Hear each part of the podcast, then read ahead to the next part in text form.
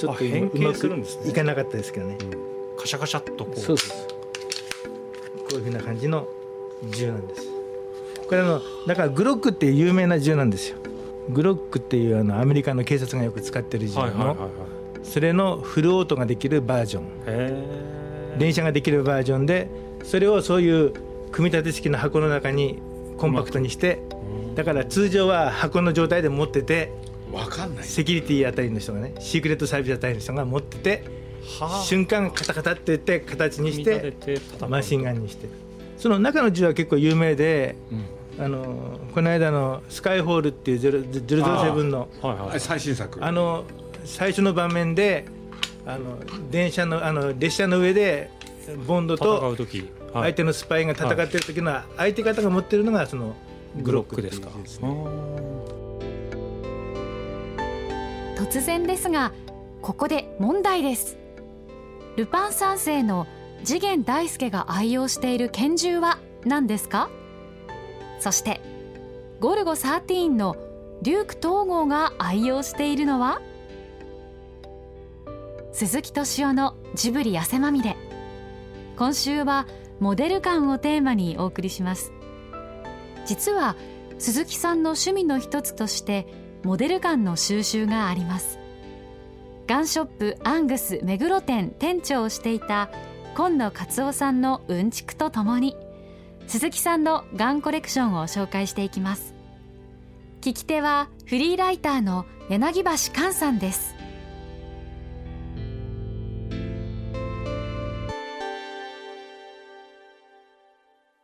男の世界だからいいんじゃないですか。男の世界？これそうです。んっておいくつなんですか？私は56、56歳。ええ。昭和33年まで。あじゃあ僕とちょうどね10年違うんだ。僕は66です。でもその年代の方が大体モデルガン世代ですよね。あそうなんですか、え段階の世代？そうですね。大体持ってる方はそうですよ、で私ぐらいのあ年代じゃなくてあその人の父親からもらったっていう世代の人がいてその人が40代ぐらいで親父さんが持ってた貴重なモデルガンをいっぱい持ってるとか。やっぱり段階の世代が好きだったんですねじゃあ。の頃はそれがメインだった感じですよね。ああ。まだ BB 弾が出るのがなかった頃にはモデルガンだけっていうのがあって。ーそうですよね、BB 弾っていうのは後の方で出てきたから。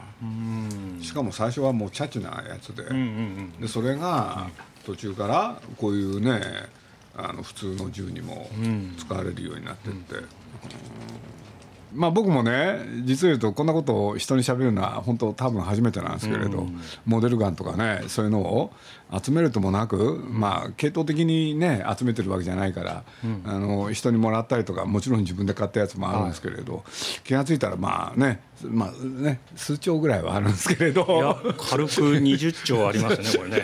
よく数えたらさっき30兆だって言われたんだけれど 長いのから入れて。何しろ僕まあ少しはね、はい。こうやって銃好きだったんですけれど。いやだいぶ好きですね これは。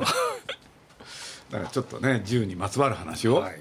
あの近藤さんとするとこれ珍しいどうかなとのいっぱいありますよね。え？珍しいのも。珍しいのあります？あのまずねあの皆さん一般の方って知らないと思うんですよ。知らないっていうのは銃って言った時にねまあ BB 弾で撃つやつをなんとなく連想されるんじゃないかなと、ん。ところがこの間ねあの今野さんがおっしゃるには4種類でしたっけ？あまあモデルガンは昔からあって、はい。あとはまああのその後に出た、まあ、エアガンって言ってもう大体おもちゃの鉄砲全部モデルガンも含めて全部総称してエアガンって言ってる流れもあるんですけどね、あとは BB 弾が出るのが大体エアガンで、本当は。なるほど。それがガスとか電動とか発射方式によって3つぐらい分かれてエアガンの中で3つぐらいに分かれてる。そうですね、うん。だから正式には玩具銃って言って あのおもちゃのうん。銃っていうカテゴリーなんですよね。だからトイガンって言ってよくあのヤフー検索とかなんとか出てくる、大体そんな感じで。モデルガンって意外とあの別格なんですよね別格なんですね。あの要するに本物の銃に似せてるから、はいはいはい、はい、模造銃じゃない模造銃はちょっと間違いですね。あの模造銃だったら本物になっちゃう。改造銃になっちゃうから言葉遣い。モデルガンっていうのはじゃあこれすごく現物に近いというか重さ含めて近いものをモデルガンというんですもう本物の,、あの機能をそのまま再現しようとして作ったのがモデルガンですよね、仕組みは同じなんですよ、仕組みはあの同じ撃発機構とか。は同じで同じでただあの、まあ、実弾は出ないよという。そこの中のところをあの開けちゃいけないっていうのがあの絶対的なルールがあるんで。ライフルマークがつくライフルマークとかあの戦場痕みたいなやつのはないっていう、それが発射できないっていうのが前提です。うん。モデルガンって言ってもこう分野が広いんですよはい。結構こういう古いモデルガンばっかり好きな人と、あとまあコンバットっていう昔のねテレビドラマのやつが好きでそういうのがあの好きでやってる方もいらっしゃるし。勧められたんですよ。マシンガン。コンパットのいやマシンガンじゃないんですよ。はい。まあ、ハンドガンとかいろいろね。あまあだこういうガスガンもそうです。僕なんかだってコンバット毎週高校生の時見てたもん。だかああそっか。ら僕いまだに言えるんですよ。あじゃじゃじゃんじゃじゃんって言っあそうですねてこういう音がするんですよ。だ だからそういうので入ってくる方はもうそればっかりとか、西部劇で入ってくる方はそればっかりとか、そんなのもあったりして。ただ今新しい人はみんなもうバイオハザードとかそういったゲームから入ってくるゲーム世代が今多いですよね。今の30 20代30代小学生。もうそればっかりであの知ってる方が多いですよね。だからまるっきりこジャンルが違うんうですジャンルがいっぱいあるんですよ。あとだって。もっとほほほ本物犬が好きな方はあの発射機能のない無稼働銃っていう分分野があってそっちを何百万もするのを平気で買ってる方もいるし。それは見るだけですか？見るだけ。あ 見るだけ。ラそれはライフル関係ですね。あはいはライフル関係はあのちゃんと合法的にいはい。ちゃんと許可されてそうですよね。持ってるのがあってあれひなあとは火縄銃みたいにうんあの日本でも持ってる人いますよね。火縄銃とかああいう許可を持って持てるやつ。だからそういう関係の方もいるし分野いろいろですよね。だから結構そういうの人と喋ってるのは好きですけどね。やっぱり好きな世界喋ってるとみんな生き生きして喋ってきますんで。だからアニメの人もアニメ大好きな人もいっぱいいるしそのその話と一緒にこういう鉄砲と関連づけて話したりとかアニメに出てきたあの銃がみたいな話を。もうねそうですね「ルパン三世」とか始まったらね。悪さ悪さ P38 P38 誰でも知ってますもんね、ん。あれは宣伝マンみたいなもんですよね。カリオストロの城とかあの辺でも出てるでしょうから。もうルパンは有名ですよね、うん。ル最近映画にもなったけどでもあれでも次元が持ってる銃とかなんとかでやっぱり誰でも知ってますからね。次元は何でした？コルト？次元はあの M19 って357マグナム4インチって。その辺にあるのが近いですけどこれは多分パイソンだと思うんです。けど、あでもそんな感じで。それ喋ってるとやっぱ生き生きしてくる。あでもみんなやっぱりあの普段の仕事とは別個に趣味の世界を持ってらっしゃるから、違う顔になるっていうんですあねだからまるっきり違うんですよ。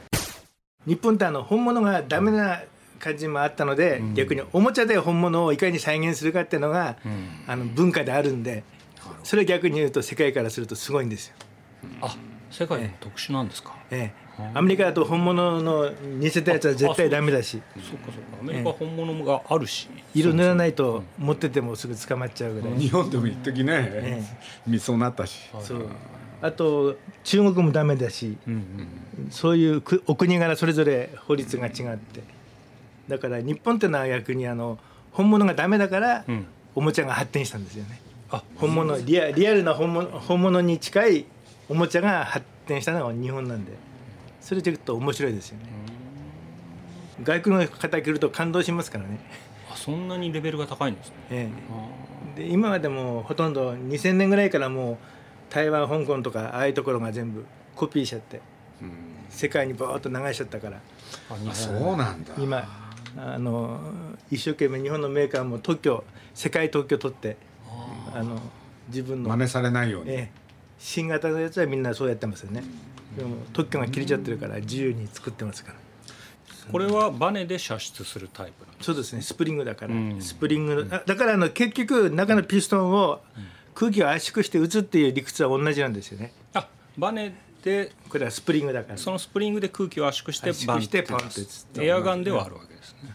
あそれをだからガスガンはガスタンクのやつをまた発射してやるのがガスガンで、で電動ガンっていうのも逆同じなんですよね。これと。要するにあの中の構造上ギアでピストン回して日本のメーカーが作ってそれから今海外が今メインで作っちゃってますよね。これを。ええ、でも今日本のメーカーが15万ぐらいでやっと作ってた銃が、今海外だと4万ですからね。コストダウンなんだ、ええ、そうなんですよ。だからいろんな面で負けちゃっていますけどね。日本不利ですね。そうそう。そういう考えからするとだんだん暗くなりなりますけどね、でもやっぱり最先端技術はやっぱり日本からですから、あやっぱそうなんですね。えそういう意味では他の産業と一緒なんだ、え、そうです、ね、日本独自の発展を遂げたすごいだから技術があって。よく年に1回あの23回ぐらい大きな催事があるんですよ。あのおもちゃショーみたいな感じで、そこでいろんな新製品出すと大体来るのが海外メーカーの方も一緒に来ますから、ね、アジア。アジアとか。で新製品が出ると真っ先に買っていくのはそういう方々が あの参考に買っていきますから。ね。なるほど。ええ。であの1年ぐらいにはもう同じ製品が海外で出てるみたいな特許関係なく海外で売る分には分かんないから。っていう感じですけど。バラバラにして。そうですね。で逆に海外の方はあのパテント系あのライセンスがね結構あの本物のライセンスメーカーからできるんで意外といいライセンス取れるんですよ、銃メーカーからライセンス。うん、そちらの方がたくさん作るからもう先に取っちゃって。そういうのもできたりするんでなんか今はもうどっちがどうとか分かんないぐらい良くなってます。一番向こうのやつはね、これあの命中率がいいんですよ。あこれんマルゼンの。そう。マルゼン。です。マルゼンのあれですね。マルゼンの親父にいろいろ勧められて。ああマルゼンこれさんの好本当にいい銃だからって。そうですね。あの自信を持った銃ですそう。ね、ええ結構これししましたからね、はい。もうだいぶ経ちますよね。ええ。そうですね。90年代。うん。もう10 95年か6年間ですね。これ 4, 4万5千円。あにスコープついたら5万5千円。値段も分かってしまう、いやこれはいい銃でしたね。ええ。これ1個進んでますよね。で木製だし。あこれだとじゃあだいぶ遠くの的を撃てるんですか？そうですね、結構何十打ったりしますしあのスコープ覗いてるとそうやってそのまま飛んでくるんですよ。あスコープのその十字のところにピタッといくんですか本当に行くんですよ。そうですね。あとこれここのメーカーさんがもうあれですよね。あのシシューティングの APS カップって言ってあの陸上につながったんだけどそのまんまそういう大会みたいな。大会を主催して二二十何年ぐらいやってるんで。うん。でそこで出してる銃が陸上競技にもちゃんと採用されるようになって結構知名度上げてるんでナウシカの銃をね、はいマルシンで作ってもらったんですよ。あそうでしたか。そうなんです。ああこれで本当にいいの作ってくれてええこれで親父さんがね「これどうします？鈴木さん」って言って「何が?」っつったら「弾出るようにしますか?」って言うんであそれはいいですね。そうしたらね喋ってたらね親父がね「やっぱりよくない？やめよう」ってこれはね SF で出てきたものではあるけれどもそこら辺のガンアクションみたいなのはあでもよく作ってますもね、のすごい丁寧に作ってくれたんですよ。ええいや。やっぱり分かる何が違うんですか？いやだってこの辺のところやっぱりねあのちゃんとした作りとそうじゃないのとで分分かりますあの普通のショップがねやってるレベルだともう限界があるんですよ、やっぱりちゃんと作り慣れた人が、あの丹念に作ったものってやっぱり違うじゃないですか。特にこれは一品もんでしょ？そうです。だからその辺の作り加減はそうなんですよ。おオーダーメイドですもん、大量生産したんじゃないんで。ええそう。だからすごいんですよ。なるほど。大量生産はねもう本当にボーンと何でもできちゃうから、逆に一個一個の味がないでしょ、うん。これは多分あの見るお客さんでも何人かマニアの人がいるからその人が見ても目の色を考えて 画像をなぜと撮ってこなかったかでもでもこの辺は変に写真撮っちゃいけないでしょうから。いやいやいやいや。あれですけどね。これはこれはね僕が作りたくてねそれで頼んだんですよ。あでこういう機会でもないと。だってどこもね、いろんなとこ話したんだけど作ってくれなかったんですよ、ーあーそうでしょうね。これってなんかモデルになった銃とかあるんですか？これはね分かんない。わからない。なんかあるんだろうけどねうん。皆さんの中で、ものすごくこれ重心が長いのは何か？あでもこれ結構あの古い銃なんかは結構こういうの意外と多いですよね。長いですね、長いの多いですよね。やっぱり思春期の時に、やっぱりピストルがねうんなんかね意味があったんですよね、意味があった。うん、まだ。要するに今ドンパチやってるの見るとね僕なんかうんざりする方なんだけれど、うん。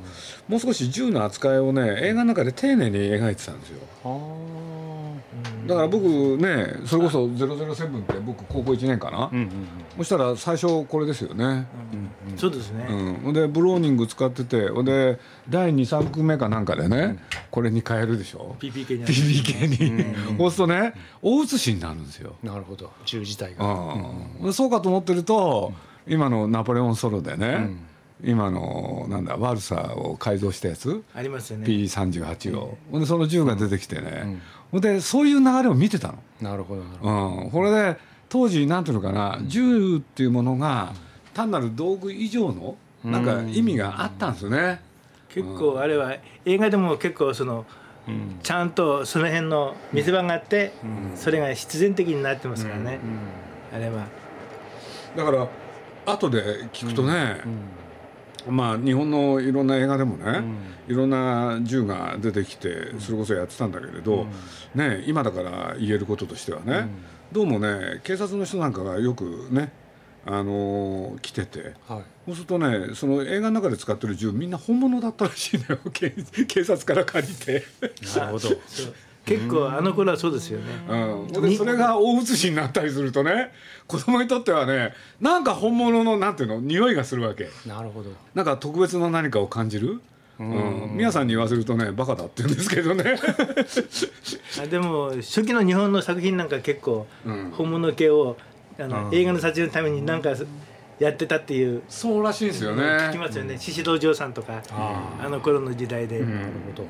ちょっと持ってるシーンとかを、今じゃもう絶対ありえないけど、本物持つとかなんかは、まあ僕ら少年雑誌があるでしょ？少年漫画雑誌、月刊の、そうするとそこでねあのーまあピストルの、はい。要するに通信販売、うんうん。山のようにやっててねだからねそういう、そそこへ持ってきて少年マガジンが、まあ、特にマガジンの「サンデー」よりマガジンだったんだけれど、重特集っていうのはすごかったんですよ。あこれでね覚えてっちゃうんですよ。でそれで言うとさっきのあのね、アーマーライト M16、なんていうのはゴルゴ13が使ってたでしょ、使ってますよね、ね。そうするとねなんか主人公のそばにあのなんていうのかな映画の主人公ってね、必ずだみんなねなんか道具持ってるんですよ、あはい。でそれが玉坂銃なんですよね、うん。PPK だってね、別に弾出る必要なかったんですよね、なるほど。うん、ほんでこれそこにもねあの薬莢が置いてあるけれどそういうのをこうやってはめるだけで好きだったんですよ。楽しかったんですよ、うん、そこに置いてあるでしょ。それああそうですね。いろんなやつ。ええそうですね。このあ弾なんか見たことあります？じゃあちょっと彼に見せてあげてください、こういう感じの。あこれあのいろいろ違うのが入ってますけどこれはあの M16 の弾ですよ、うん。そうですね、この辺がちっちゃいそう系ですね、で今はダミーカートって言ってリアルな形で、あのなってるのがあってうん、銃に装填はできないけど飾りでね。飾りで。PPK だったらこの弾っていう感じでそういうのもあるんだ。あったりとか、あとはダミーカートリッジタイプって言ってあのリアルなカートリッジ入れたい人はその銃わざわざ買ってるんですよ。でも確かに映画でバンバンバンバン撃ち合ってるシーンよりもそう。主人公がこう銃を巧みにこう分解したりとかそう。いうシーンの方がかっこよかったりしますそうなんですよ。だから僕なんかあの M16 なんてね、なんか分解したりねいろいろやってたんですよ、あれ、うん。だから昔のねいわゆるモデルガンの PPK ってね、ものすごく簡単にねバラバラにできたんですよ、ええ。カチャってやって、そうですね。うん結構あのモデルガンって結構本物に近い分解方法ができるんで。なるほど。それが楽しかったんです。よ、その辺がリアリティあるんです。撃つんじゃなかったんですよ。はい。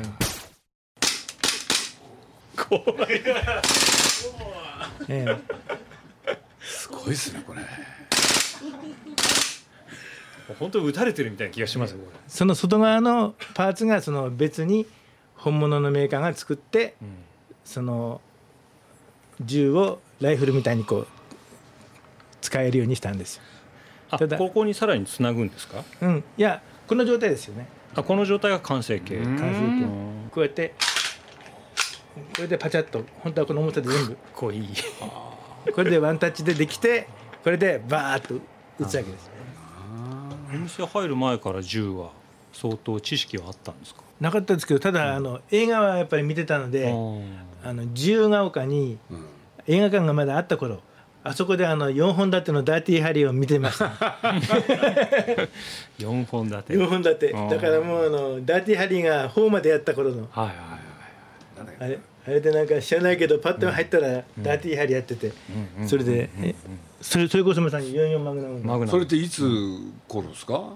あれは1986年とか7年とかあんなもんじゃないですか。うん確か。いやまあダーティーハリーは面白かったですからね、あれは結構みんな知ってるじゃないですか。だからそういうことで言うとやっぱり銃を正面からねあの捉えて作ったはいはいはい。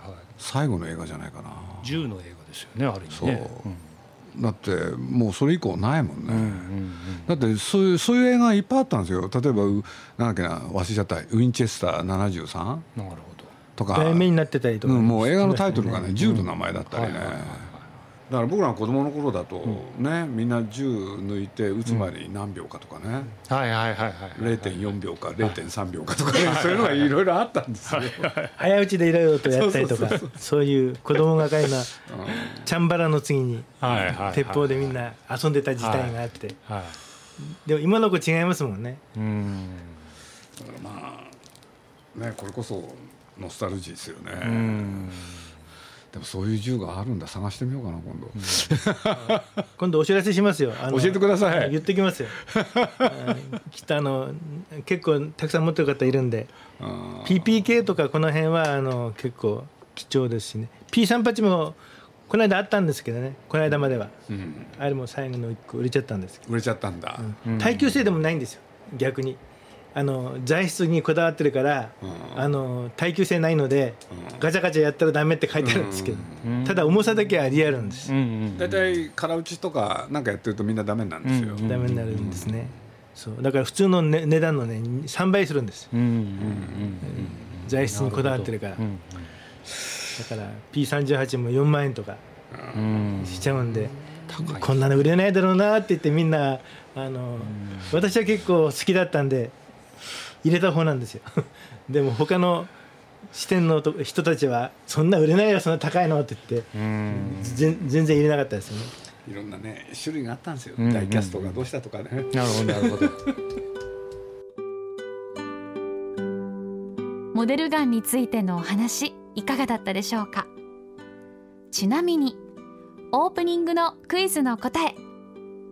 次元大介愛用の拳銃はリボルバーの S&W M19 コンバットマグナム。ゴルゴ13のデューク統合が愛用しているのは自動小銃の M16 でした。来週は老後について考えます。お楽しみに。昔の時代のやつはもう今消えてますよ。特にこの辺のねあの古い重いタイプのやつは今はなくなってるんです。ようん。だから昔持ってた方は大事にしてくださいねというアドバイスをして手放しちゃいけませんよって言いながらいつも言ってますけどねなかなかねあのおじいちゃんが好きでも息子さんが嫌いだったりとかうんまあねねそうやったらどうにもならないもんなあとはお孫さんが好きだったらいいんだけど、うんうんそういう人いますもんうんだから親から子供に、孫にと引き継いでくれればなかなか難しいと思うな。いいんだけど、ね、大事に思ってくれれば、うん。今はもう映像の世界ばっかりですからね。そうですね。ゲームの世界とか。鈴木敏夫のジブリ汗まみれ。この番組はウォルト・ディズニー・スタジオ・ジャパン。街のホットステーションローソン。アサヒ飲料日清製粉グループ au ブルボンの提供でお送りしました。